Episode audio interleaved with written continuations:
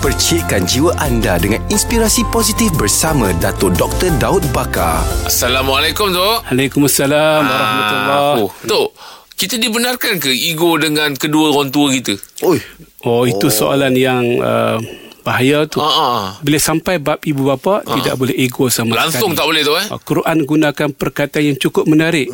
Rendahkan sayap kehinaan kamu kepada ibu bapa kamu. Ah. Jangan digunakan oleh Al-Quran bila bab ibu bapa kita kena rendahkan Hmm. janah zulli minar rahmah sayap kehinaan dengan rahmah jadi mesti Oh. tunduk kepala kita tunduk badan kita tunduk minda Hmm, kita tunduk uh, perbuatan kita meraihkan ibu bapa jadi kita boleh ego dengan staff dengan kawan-kawan itu biasa Oh. Itu biasa. itu sifat manusia yang mungkin ada kita cuba kikis kita cuba uh, kurangkan, Kurangkan. Hmm. tetapi ibu bapa Langsung jangan tak ada boleh. ego sama sekali hmm. bahasa lisan atau bahasa badan Oh. ada orang bahasa lisan cantik bahasa badannya ego dengan ibu bapa. Ah. dia, dia tutup pintu kereta dengan kuat. Oh, tutup, protes lah tu. protes. Ramai orang protes ibu bapa. Yang minta macam-macam. Yang sakit demam. Jadi Allah. kita jangan sama sekali ego dengan ibu bapa. Kerana Allah memerhati bahasa badan dan juga bahasa lisan kita.